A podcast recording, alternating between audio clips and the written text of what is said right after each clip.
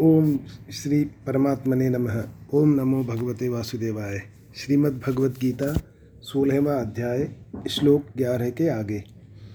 सत्कर्म, सद्भाव और सद्विचारों के अभाव में उन आसुरी प्रकृति वालों के नियम, भाव और आचरण किस उद्देश्य को लेकर और किस प्रकार के होते हैं, अब उनको आगे के दो श्लोकों में बताते हैं।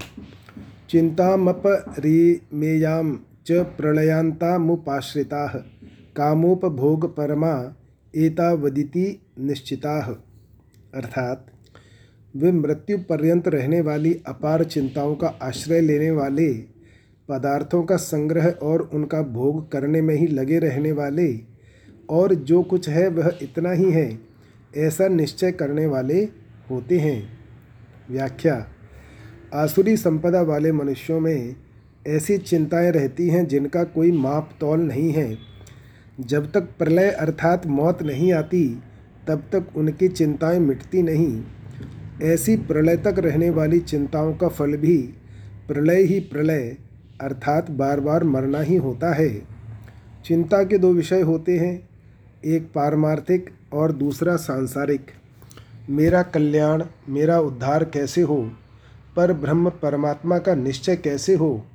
इस प्रकार जिनको पारमार्थिक चिंता होती है, वे श्रेष्ठ हैं, परंतु आसुरी संपदा वालों को ऐसी चिंता नहीं होती।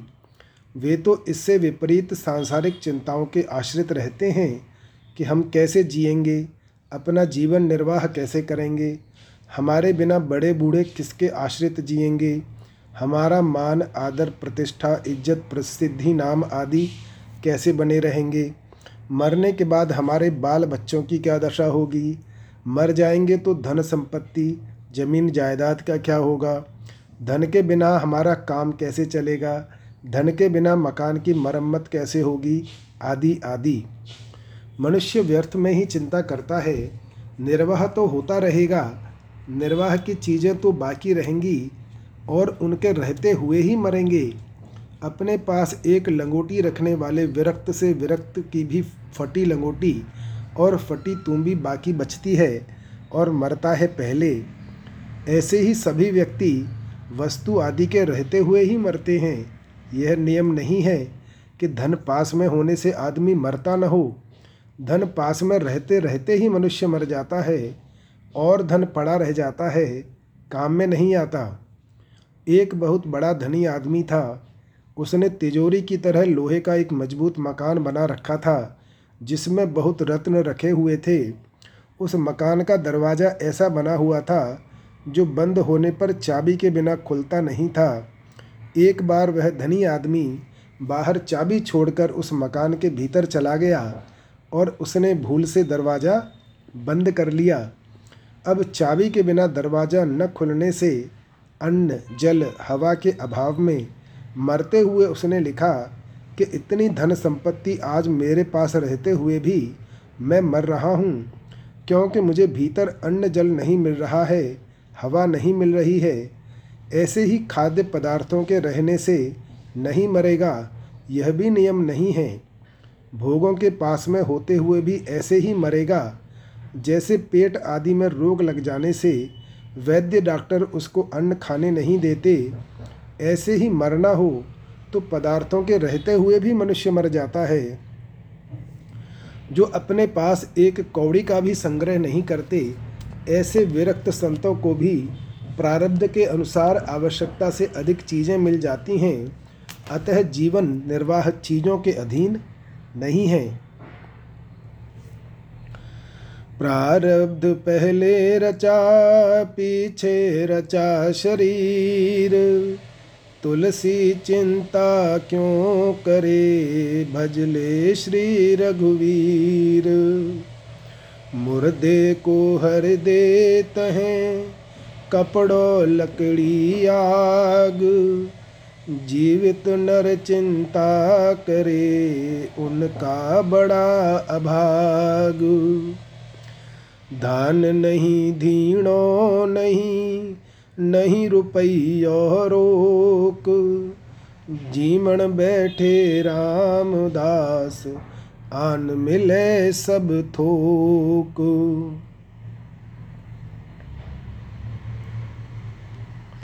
परंतु इस तत्व को आसुरी प्रकृति वाले मनुष्य नहीं समझ सकते।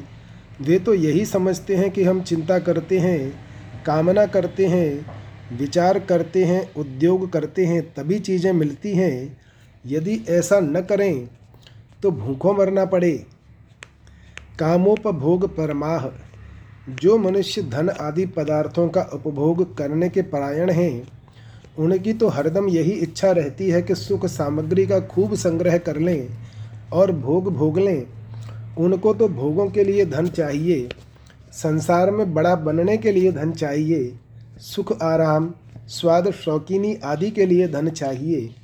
तात्पर्य है कि उनके लिए भोगों से बढ़कर कुछ नहीं है। एता वदिति निश्चिता। उनका यह निश्चय होता है कि सुख भोगना और संग्रह करना इसके सिवाय और कुछ नहीं है। इस संसार में जो कुछ है, यही है। अतः उनकी दृष्टि में परलोक एक ढकोसला है। उनकी मान्यता रहती है कि मरने के बाद कहीं आना जाना नहीं होता। बस यहाँ शरीर के रहते हुए जितना सुख भोग लें, वही ठीक है, क्योंकि मरने पर तो शरीर यहीं बिखर जाएगा। शरीर स्थिर रहने वाला है ही नहीं। आदि आदि भोगों के निश्चय के सामने वे पाप पुण्य, पुनर्जन्म आदि को भी नहीं मानते। ऐसे ही स्वर्ग को मानने वाले सकाम मनुष्य भी कहते हैं कि स्वर्ग से बढ़कर और कुछ नहीं है। उनकी यही कामना रहती है कि मरने के बाद हम स्वर्ग जाएँगे। और वहाँ के दिव्य भोगों को भोगेंगे। स्वर्ग के भोगों के सामने यह कुछ भी नहीं है, ऐसा वे मानते हैं। यावत् जीवेत सुखम जीवेत ऋणम कृत्वा घृतम पवेत भस्मीभूतस्य देहस्य पुनरागमन कुतः? परिशिष्ट भाव। भोग और संग्रह में लगा हुआ मनुष्य अंधा हो जाता है। वह न तो संसार को जान सकता है और न परमात्मा को ही जान सकता है। अस्वाभाविक में स्वाभाविक बुद्धि होने के कारण उसकी दृष्टि परमात्मा की तरफ़ जा ही नहीं सकती, वह अस्वाभाविक संसार को ही सच्चा मानता है। वस्तुएँ विनाशी हैं, आप अविनाशी हैं, फिर पूर्ति कैसे हो? नाशवान के द्वारा अविनाशी की पूर्ति कैसे हो सकती है? आशा पाश शतः बद्धा, काम क्रोध परायणा। इहंते काम भोगार्थमन्या ये नार्थ संचयान। अर्थात, वे आशा की सैकड़ों फांसियों से बधे हुए मनुष्य, काम क्रोध के परायण होकर पदार्थों का भोग करने के लिए अन्यायपूर्वक धन संचय करने की चेष्टा करते रहते हैं। व्याख्या, आसुरी संपत्ति वाले मनुष्य आशा रूपी सैकड़ों पाशों से बंधे रहते हैं। अर्थात उनको इतना धन हो जाएगा, इतना मान हो जाएगा, शरीर में निरोगता आ जाएगी आदि सैकड़ों आशाओं की फांसियाँ लगी रहती हैं। आशा की फांसी से बने हुए मनुष्यों के पास लाखों करोड़ों रुपए हो जाएँ तो भी उनका मंगतापन नहीं मिटता। उनकी तो यही आशा रहती है कि संतों से कुछ मिल जाए, भगवान से कुछ मिल जाए, मनुष्यों से कुछ मिल जाए, इतना ही नहीं पशु, पक्षी, वृक्ष, लता, पहाड़, समुद्र आदि से भी हमें कुछ मिल जाए। इस प्रकार उनमें सदा खाऊ खाऊ बनी रहती है। ऐसे व्यक्तियों की सांसारिक आशाएँ कभी पूरी नहीं होती। यदि पूरी हो भी जाएँ तो भी कुछ फ़ायदा नहीं है, क्योंकि यदि वे जीते रहेंगे तो आशा वाली वस्तु नष्ट हो जाएगी और आशा वाली वस्तु रहेगी तो वे मर जाएँगे। अथवा दोनों ही नष्ट हो जाएँगे। जो आशा रूपी फांसी से बंधे हुए हैं, वे कभी एक जगह स्थिर नहीं रह सकते, और जो इस आशा रूपी फांसी से छूट गए हैं, वे मौज से एक जगह रहते हैं। आशा नाम मनुष्याणाम, काचिदाश्चर्य श्रृंखला, यया बद्धा प्रधावंती मुक्तास्तिष्ठन्ति पंगुवत। काम क्रोध परायणा है। उनका परम अयन स्थान काम और क्रोध ही होते हैं। अर्थात अपनी कामना पूर्ति करने के लिए और क्रोध पूर्वक दूसरों को कष्ट देने के लिए ही उनका जीवन होता है। काम क्रोध के परायण मनुष्यों का यह निश्चय रहता है कि कामना के बिना मनुष्य जड़ हो जाता है। क्रोध के बिना उसका तेज भी नहीं रहता। कामना से ही सब काम होता है। नहीं तो आदमी काम करे ही क्यों? कामना के बिना तो आदमी का जीवन ही भार हो जाएगा। संसार में काम और क्रोध ही तो सार चीज़ है। इसके बिना लोग हमें संसार में रहने ही नहीं देंगे। क्रोध से ही शासन चलता है, नहीं तो शासन को मानेगा ही कौन? क्रोध से दबाकर दूसरों को ठीक करना चाहिए, नहीं तो लोग हमारा सर्वस्व छीन लेंगे। फिर तो हमारा अपना कुछ अस्तित्व रहेगा ही नहीं आदि आदि आसुरी प्रकृति वाले मनुष्यों का उद्देश्य धन का संग्रह करना और विषयों का भोग करना होता है। इस उद्देश्य की पूर्ति के लिए वे बेईमानी, धोखेबाजी, विश्वासघात, टैक्स की चोरी आदि करके दूसरों का हक मारकर, मंदिर, बालक, विधवा आदि का धन दबाकर और इस तरह अनेक अन्य अन्य पाप करके धन का संचय करना चाहते हैं। कारण कि उनके मन में यह बात गहराई से बैठी रहती है कि आजकल के ज़माने में ईमानदारी से, न्याय से कोई धनी थोड़े ही हो सकता है। ये जितने धनी हुए हैं, सब अन्याय, चोरी, धोखेबाजी करके ही हुए हैं। ईमानदारी से, न्याय से काम करने की जो बात है, वह तो कहने मात्र की है, काम में नहीं आ सकती। यदि हम न्याय के अनुसार काम करेंगे तो हमें दुख पाना पड़ेगा। और जीवन धारण करना मुश्किल हो जाएगा। ऐसा उन आसुर स्वभाव वाले व्यक्तियों का निश्चय होता है, जो व्यक्ति न्यायपूर्वक स्वर्ग के भोगों की प्राप्ति के लिए लगे हुए हैं। उनके लिए भी भगवान ने कहा है कि उन लोगों की बुद्धि में कि हमें परमात्मा की प्राप्ति करना है, यह निश्चय हो ही नहीं सकता। फिर जो अन्यायपूर्वक धन कमाकर प्राणों के पोषण में लगे हुए हैं, उनकी बुद्धि में परमात्मा प्राप्ति का निश्चय कैसे हो सकता है? परंतु वे भी यदि चाहें तो परमात्मा प्राप्ति का निश्चय करके साधन परायण हो सकते हैं। ऐसा निश्चय करने के लिए किसी को भी मना नहीं है, क्योंकि मनुष्य जन्म परमात्मा प्राप्ति के लिए ही बना है। परिशिष्ट भाव। यह शतई पद अनंत का वाचक है। जब तक संसार के साथ संबंध है तब तक कामनाओं का अंत नहीं आता। दूसरे अध्याय में आया है, बहुशाखा ह्यनंताश्च बुद्धयो अव्यवसायिनाम। यानी अव्यवसायी मनुष्यों की बुद्धियाँ अनंत और बहुशाखाओं वाली ही होती हैं, कारण कि उन्होंने अविनाशी से विमुख होकर नाशवान को सत्ता और महत्ता दे दी तथा उसके साथ संबंध जोड़ लिया। आसुर स्वभाव वाले लोग काम और क्रोध को स्वाभाविक मानते हैं। काम और क्रोध के सिवाय उनको कुछ दिखता ही नहीं। इनसे आगे उनकी दृष्टि जाती ही नहीं। यही उनके परम अयन अर्थात स्थान है। मनुष्य समझता है कि क्रोध करने से हमारा दूसरा हमारे वश में रहेगा, परंतु जो मजबूर, लाचार होकर हमारे वश में हुआ है, वह कब तक वश में रहेगा? मौका पड़ते ही वह घात करेगा। अतः क्रोध का परिणाम बुरा ही होता है। आसुर स्वभाव वाले व्यक्ति लोभ, क्रोध और अभिमान को लेकर किस प्रकार के मनोरथ किया करते हैं, उसे क्रमशः आगे के तीन श्लोकों में बताते हैं। इदमद्य मया लब्धमिमं प्राप्स्य, प्राप्स्ये मनोरथम। इदमस्तीदमपि में भविष्यति पुनर्धनम। वे इस प्रकार के मनोरथ किया करते हैं कि इतनी वस्तुओं तो हमने आज प्राप्त कर ली और अब इस मनोरथ को पूरा कर लेंगे। इतना धन तो हमारे पास है ही, इतना धन फिर भी हो ही जाएगा। व्याख्या, आसुरी प्रकृति वाले व्यक्ति लोभ के परायण होकर मनोरथ करते रहते हैं कि हमने अपने उद्योग से, बुद्धिमानी से, चतुराई से, होशियारी से चालाकी से इतनी वस्तुएँ तो आज प्राप्त कर ली, इतनी और प्राप्त कर लेंगे। इतनी वस्तुएँ तो हमारे पास हैं, इतनी और वहाँ से आ जाएँगी, इतना धन व्यापार से आ जाएगा, हमारा बड़ा लड़का इतना पढ़ा हुआ है, अतः इतना धन और वस्तुएँ तो उसके विवाह में आ ही जाएँगी। इतना धन टैक्स की चोरी से बच जाएगा, इतना ज़मीन से आ जाएगा इतना मकानों के किराए से आ जाएगा, इतना ब्याज का आ जाएगा, आदि आदि। जैसे जैसे उनका लोभ बढ़ता जाता है, वैसे ही वैसे उनके मनोरथ भी बढ़ते चले जाते हैं। जब उनका चिंतन बढ़ जाता है, तब वे चलते फिरते हुए, काम धंधा करते हुए, भोजन करते हुए,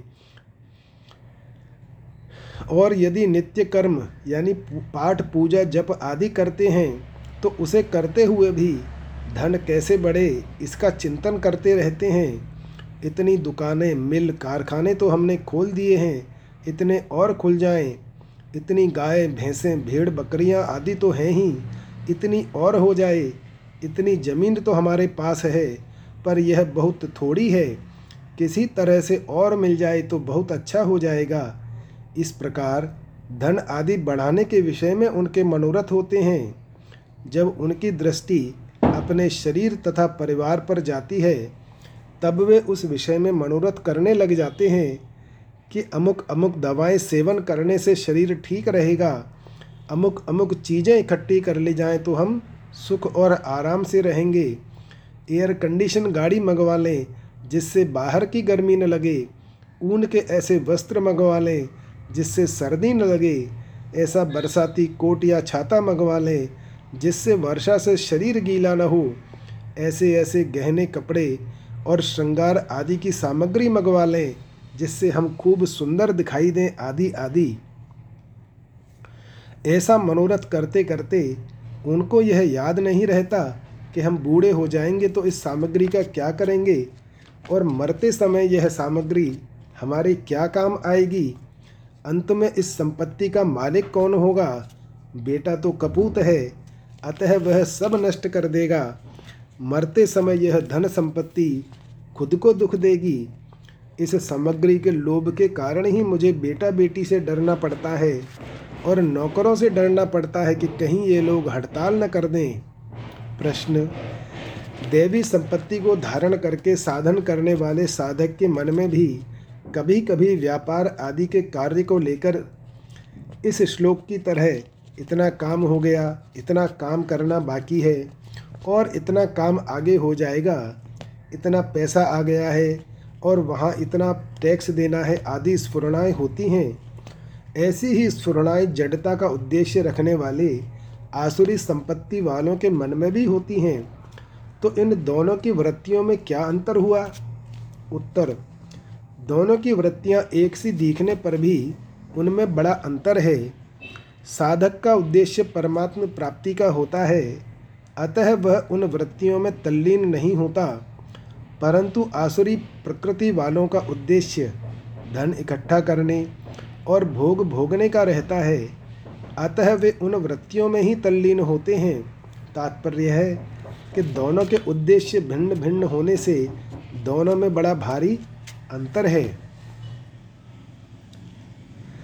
असौ मया हतः शत्रुर्हनिष्ये चापरानपि। ईश्वरो अह महम भोगी, सिद्धो अहम बलवान सुखी।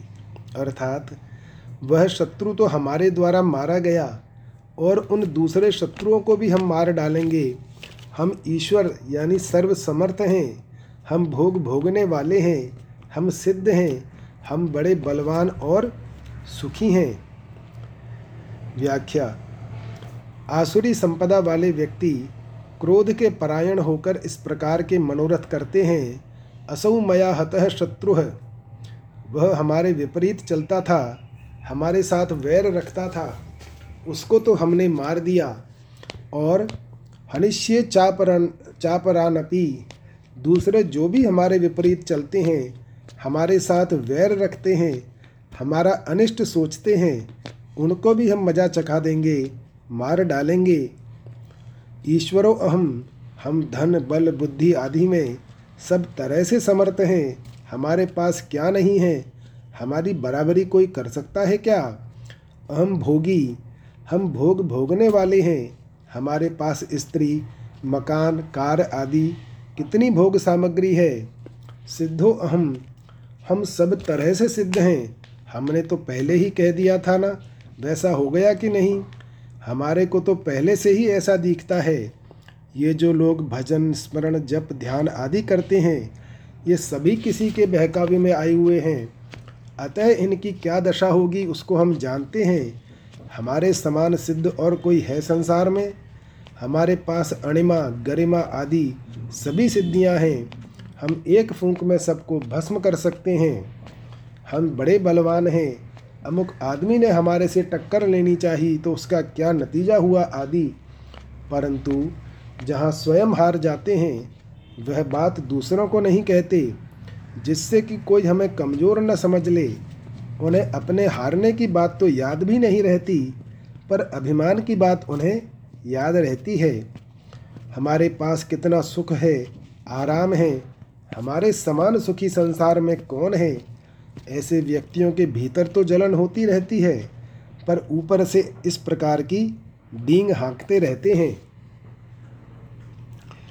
परिशिष्ट भाव, यहाँ भगवान बारहवें श्लोक में कहे, काम क्रोध परायणा पद की व्याख्या करते हैं। आसुर स्वभाव वाले मनुष्यों में हम सुखी हैं, यह केवल अभिमान होता है। वास्तव में वे सुखी नहीं होते, सुखी वास्तव में वही है, जिस पर अनुकूलता प्रतिकूलता का असर नहीं पड़ता।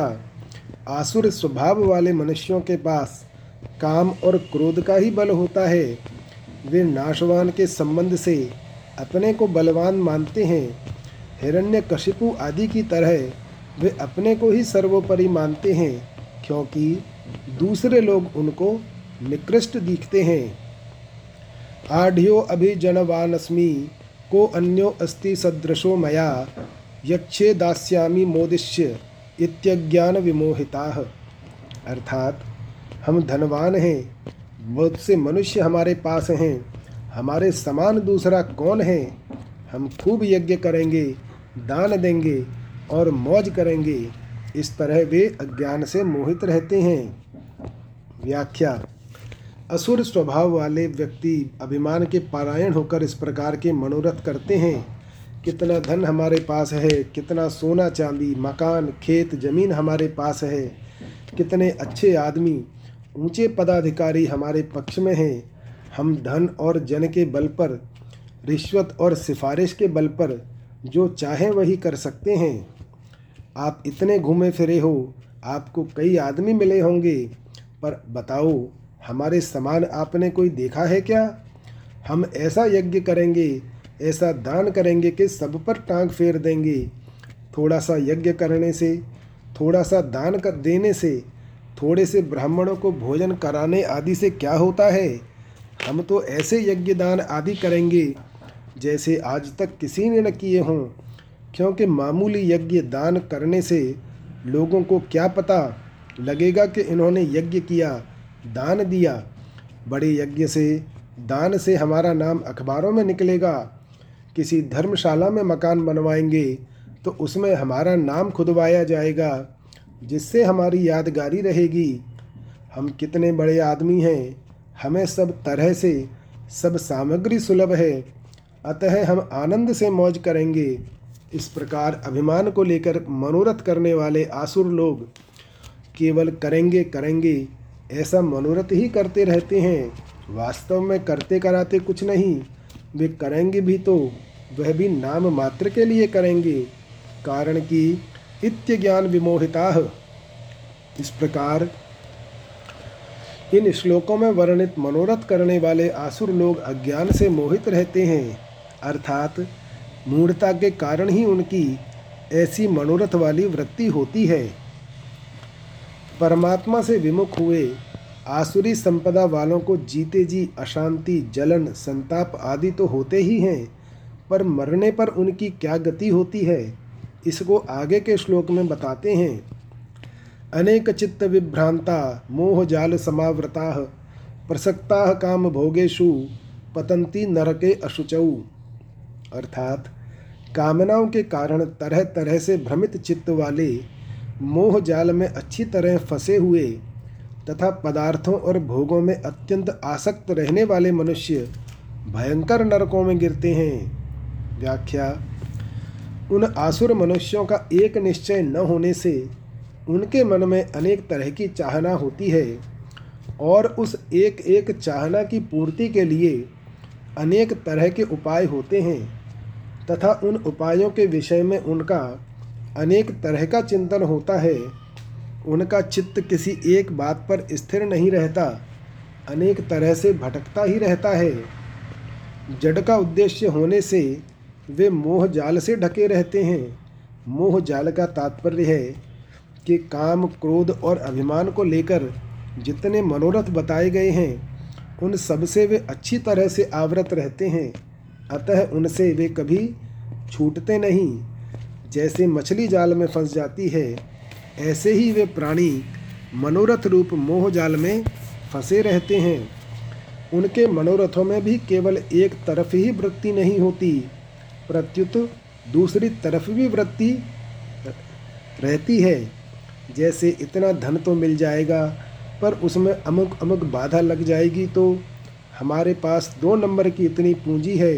इसका पता राजकीय अधिकारियों को लग जाएगा तो हमारे मुनीम, नौकर आदि हमारी शिकायत कर देंगे तो हम अमुक व्यक्ति को मार देंगे, पर हमारी न चली और दशा विपरीत हो गई तो हम अमुक का नुकसान करेंगे, पर उससे हमारा नुकसान हो गया तो। इस प्रकार मोह जाल में फंसे हुए आसुरी संपदा वालों में काम, क्रोध और अभिमान के साथ साथ भय भी बना रहता है। इसलिए वे निश्चय नहीं कर पाते, कहीं पर जाते हैं ठीक करने के लिए, पर हो जाता है बेठीक। मनोरथ सिद्ध न होने से उनको जो दुख होता है, उसको तो वे ही जानते हैं। प्रसक्ता काम भोगेशु वस्तु आदि का संग्रह करने और उसका उपभोग करने में तथा मान बढ़ाई, सुख आराम आदि में वे अत्यंत आसक्त रहते हैं। मोहजाल उनके लिए जीते जी ही नरक है और मरने के बाद उन्हें कुंभी पाक, महारौरव आदि स्थान विशेष नरकों की प्राप्ति होती है। उन नरकों में भी वे घोर यातना वाले नरकों में गिरते हैं। नरके अशुचौ कहने का तात्पर्य यह है कि जिन नरकों में महान असह्य यातना और भयंकर दुख दिया जाता है ऐसे घोर नरकों में वे गिरते हैं क्योंकि जिनकी जैसी स्थिति होती है मरने के बाद भी उनकी वैसी ही गति होती है। नरकों में जाने वाले प्राणी को यातना शरीर की प्राप्ति होती है उस यातना शरीर के टुकड़े टुकड़े कर दिए जाएँ, तेल डालकर उबाला जाए, आग में फेंक कर जलाया जाए तो भी वह मरता नहीं। प्राणी जब तक अपने पाप कर्मों का फल न भोग ले, तब तक भयंकर यातना देने पर भी वह शरीर मरता नहीं। परिशिष्ट भाव, वास्तव में आसुर मनुष्य काम क्रोध परायण होने के कारण पहले से ही नरक में पड़े हैं और अभाव रूपी अग्नि में जल रहे हैं। परिणाम में उनको भयंकर नरकों की प्राप्ति होती है। ऊँचे लोकों में अथवा नरकों में जाने में पदार्थ और क्रिया मुख्य कारण नहीं है। प्रत्युत, भाव मुख्य कारण है। भाव का विशेष मूल्य है। जैसा भाव होता है, वैसी क्रिया अपने आप होती है। इसलिए भगवान ने आसुर मनुष्यों के भावों आदि का वर्णन किया है। भगवत प्राप्ति के उद्देश्य से विमुख हुए आसुरी संपदा वालों के दुराचारों का फल नरक प्राप्ति बताकर दुराचारों द्वारा बोए गए दुर्भावों से वर्तमान में उनकी कितनी भयंकर दुर्दशा होती है और भविष्य में उसका क्या परिणाम होता है, इसे बताने के लिए आगे के चार श्लोकों का प्रकरण आरंभ करते हैं। आत्मसंभाविता स्तब्धा धनमानम दान्विता यजंते नाम यज्ञस्ते दंभे ना विधिपूर्वकम अर्थात, अपने को सबसे अधिक पूज्य मानने वाले, अकड़ रखने वाले, तथा धन और मान के मद में चूर रहने वाले वे मनुष्य दंभ से अविधिपूर्वक नाम मात्र के यज्ञों से यजन करते हैं। व्याख्या, वे धन, मान बढ़ाई आदर आदि की दृष्टि से अपने मन से ही अपने आप को बड़ा मानते हैं। पूज्य समझते हैं कि हमारे समान कोई नहीं है। अतः हमारा पूजन होना चाहिए, हमारा आदर होना चाहिए, हमारी प्रशंसा होनी चाहिए। वर्ण, आश्रम, विद्या, बुद्धि, पद, अधिकार, योग्यता आदि में हम सब तरह से श्रेष्ठ हैं। अतः लोगों को हमारे अनुकूल चलना चाहिए। वे किसी के सामने नम्र नहीं होते, नमते नहीं। कोई संत महात्मा या अवतारी भगवान के ही सामने क्यों ना आ जाएँ तो भी वे उनको नमस्कार नहीं करेंगे। वे तो अपने आप को ही ऊँचा समझते हैं। फिर किसके सामने नम्रता करें और किसको नमस्कार करें? कहीं किसी कारण से परवश होकर लोगों के सामने झुकना भी पड़े तो अभिमान सहित ही झुकेंगे। इस प्रकार उनमें बहुत ज़्यादा ऐंठ अकड़ रहती है। वे धन और मान के मद से सदा चूर रहते हैं। उनमें धन का, अपने जनों का, ज़मीन, जायदाद और मकान आदि का मद होता है।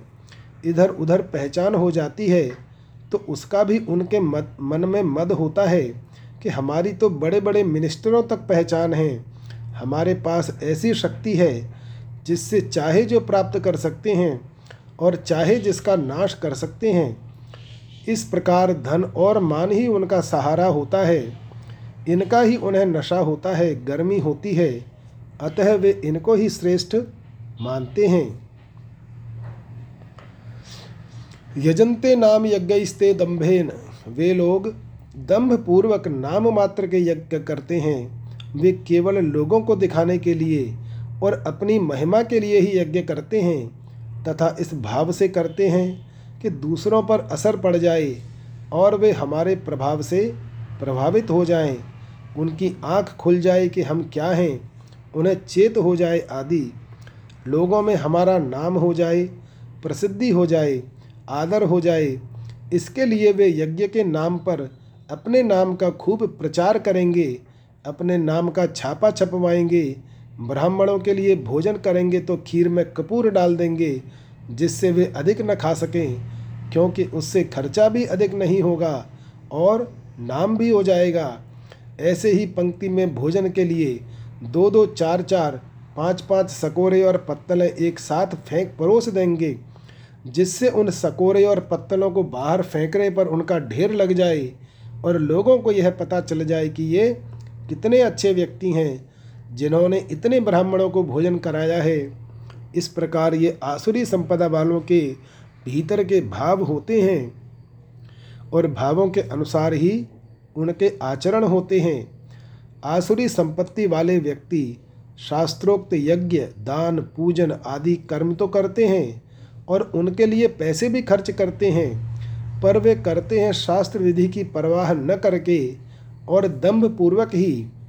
मंदिरों में जब कोई मेला महोत्सव हो और ज़्यादा लोगों के आने की उम्मीद हो तथा बड़े बड़े धनी लोग आने वाले हों, तब मंदिर को अच्छी तरह सजाएँगे।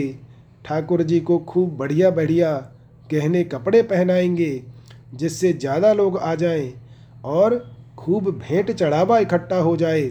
इस प्रकार ठाकुर जी का तो नाम मात्र का पूजन होता है, पर वास्तव में पूजन होता है लोगों का।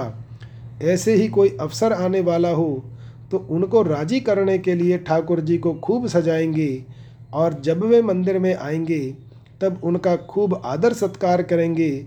उनको ठाकुर जी की माला देंगे, प्रसाद देंगे, इसलिए कि वे राज़ी हो जाएँ तो हमारे व्यापार में, घरेलू कामों में हमारी सहायता करेंगे, मुकदमे आदि में हमारा पक्ष लेंगे आदि। इन भावों से वे ठाकुर जी का जो पूजन करते हैं, वह तो नाम मात्र का पूजन है वास्तव में पूजन होता है। अपने व्यापार का, घरेलू कामों का, लड़ाई झगड़ों का, क्योंकि उनका उद्देश्य ही वही है। गौ सेवी संस्था संचालक भी गौशालाओं में प्रायः दूध देने वाली स्वस्थ गायों को ही रखेंगे और उनको अधिक चारा देंगे, परंतु अपाहिज, अंधी और दूध न देने वाली गायों को नहीं रखेंगे तथा किसी को रखेंगे भी तो उसको दूध देने वाली गायों की अपेक्षा बहुत कम चारा देंगे। परंतु हमारी गौशाला में कितना गोपालन हो रहा है, इसकी असलियत की तरफ़ ख्याल न करके केवल लोगों को दिखाने के लिए उसका झूठा प्रचार करेंगे। छापा, लेख, विज्ञापन, पुस्तिका आदि छपवा कर बांटेंगे, जिससे पैसा तो अधिक से अधिक आए, पर खर्चा कम से कम हो। धार्मिक संस्थाओं में भी जो संचालक कहलाते हैं, वे प्रायः उन धार्मिक संस्थाओं के पैसे से अपने घर का काम चलाएँगे। अपने को नफ़ा किस प्रकार हो? हमारी दुकान किस तरह चले? पैसे कैसे मिलें? इस प्रकार अपने स्वार्थ को लेकर केवल दिखावटीपन से सारा काम करेंगे। प्रायः साधन भजन करने वाले भी दूसरे को आता देखकर आसन लगाकर बैठ जाएँगे। भजन ध्यान करने लग जाएँगे, माला घुमाने लग जाएँगे। परंतु कोई देखने वाला न हो तो बातचीत में लग जाएँगे, ताश चौपड़ खेलेंगे अथवा सो जाएँगे। ऐसा जो साधन भजन होता है, वह केवल इसलिए कि दूसरे मुझे अच्छा माने, भक्त माने और मेरी प्रशंसा करें, मेरा आदर सम्मान करें, मुझे पैसे मिलें, लोगों में मेरा नाम हो जाए आदि। इस प्रकार, यह साधन भजन भगवान का तो नाम मात्र के लिए होता है, पर वास्तव में साधन भजन होता है अपने नाम का, अपने शरीर का, पैसों का। इस प्रकार आसुरी प्रकृति वालों के विषय में कहाँ तक कहा जाए?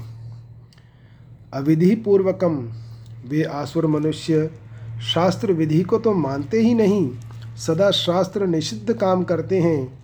वे यज्ञ दान आदि तो करेंगे पर उनको विधि पूर्वक नहीं करेंगे, दान करेंगे तो सुपात्र को न देकर कुपात्र को देंगे, कुपात्रों के साथ ही एकता रखेंगे। इस प्रकार उल्टे उल्टे काम करेंगे। बुद्धि सर्वथा विपरीत होने के कारण उनको उल्टी बातें भी सुलटी ही दिखती हैं। सर्वार्थान विपरीतांश परिशिष्ट भाव, आसुर स्वभाव वाले मनुष्य दूसरों से प्रतिस्पर्धा रखते हैं और इसलिए यज्ञ करते हैं कि दूसरों की अपेक्षा हमारे में कोई कमी न रह जाए, कोई हमारे को यज्ञ करने वालों की अपेक्षा नीचा न मान ले। वे केवल लोगों में अपनी प्रसिद्धि के करने के लिए यज्ञ करते हैं, फल पर विश्वास नहीं रखते। दूसरा व्यक्ति यज्ञ करता है तो वे ऐसा समझते हैं कि वह भी अपनी प्रसिद्धि के लिए ही यज्ञ करता है। ईश्वर और परलोक पर विश्वास न होने के कारण उनकी दृष्टि विधि पर नहीं रहती। विधि का विचार वही करते हैं, जो ईश्वर और परलोक को मानते हैं कि अमुक कर्म का अमुक फल होगा।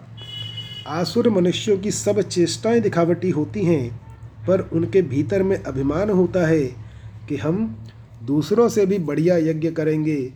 उनमें अपनी जानकारी का भी अभिमान होता है कि हम समझदार हैं। दूसरे सब मूर्ख हैं, समझते नहीं। वास्तव में उनमें कोरी मूर्खता भरी होती है। अहंकारम बलम दर्पम कामम क्रोधम च संश्रिता मामात्म परदेहेशु प्रद्विषंतो अभ्यसूयका।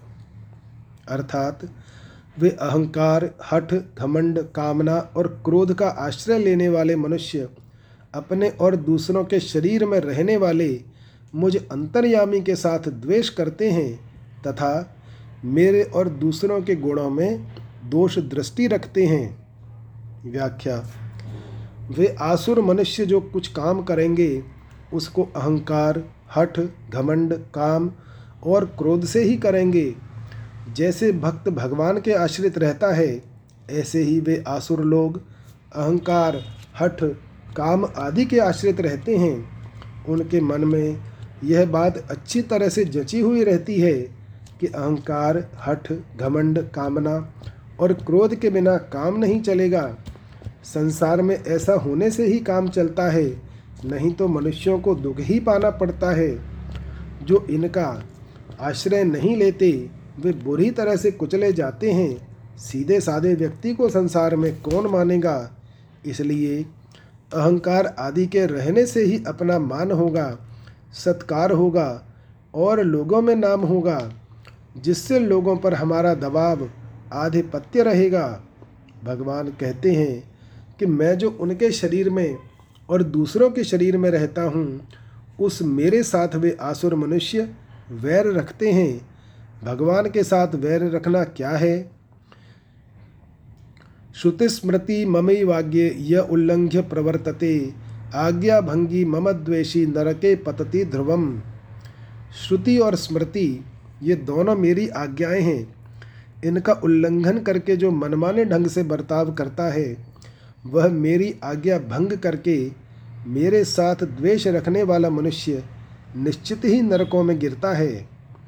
वे अपने अंतकरण में विराजमान परमात्मा के साथ भी विरोध करते हैं, अर्थात हृदय में जो अच्छी स्फुरणाएँ होती हैं सिद्धांत की अच्छी बातें आती हैं, उनकी वे उपेक्षा, तिरस्कार करते हैं, उनको मानते नहीं, वे दूसरे लोगों की अवज्ञा करते हैं, उनका तिरस्कार करते हैं, अपमान करते हैं, उनको दुख देते हैं, उनसे अच्छी तरह से द्वेष रखते हैं। यह सब उन प्राणियों के रूप में भगवान के साथ द्वेष करना है। वे मेरे और दूसरों के गुणों में दोष दृष्टि रखते हैं। मेरे विषय में वे कहते हैं कि भगवान बड़े पक्षपाती हैं। वे भक्तों की तो रक्षा करते हैं और दूसरों का विनाश करते हैं। यह बात बढ़िया नहीं है। आज तक जितने संत महात्मा हुए हैं और अभी भी जो संत महात्मा तथा अच्छी स्थिति वाले साधक हैं, उनके विषय में वे आसुर लोग कहते हैं कि उनमें भी राग द्वेष, काम क्रोध स्वार्थ, दिखावटीपन आदि दोष पाए जाते हैं। किसी भी संत महात्मा का चरित्र ऐसा नहीं है जिसमें ये दोष न आए हों। अतः यह सब पाखंड है। हमने भी इन सब बातों को करके देखा है। हमने भी संयम किया है, भजन किया है, व्रत किए हैं, तीर्थ किए हैं, पर वास्तव में इनमें कोई दम नहीं है। हमें तो कुछ मिला नहीं, मुफ़्त में ही दुख पाया। उनके करने में वह समय हमारा व्यर्थ में ही बर्बाद हुआ है। वे लोग भी किसी के बहकावे में आकर अपना समय बर्बाद कर रहे हैं। अभी ये ऐसे प्रवाह में बहे हुए हैं और उल्टे रास्ते पर जा रहे हैं। अभी इनको होश नहीं है, पर जब कभी चेतेंगे, तब उनको भी पता लगेगा आदि आदि। परिशिष्ट भाव, आसुरी प्रकृति वाले मनुष्य अपनी जिद पर पक्के रहते हैं। और अपनी बात को ही सच्चा मानते हैं। यह सिद्धांत है कि जो खुद दुखी होता है, वही दूसरों को दुख देता है। आसुर मनुष्य खुद दुखी रहते हैं, इसलिए वे दूसरों को भी दुख देते हैं। उनको कहीं भी कोई गुण नहीं दिखता, प्रत्युत दोष ही दोष दिखते हैं। उनकी ऐसी मान्यता होती है कि सब अच्छाई हमारे में ही है। उनको संसार में कोई अच्छा आदमी दिखता ही नहीं। जय श्री राम।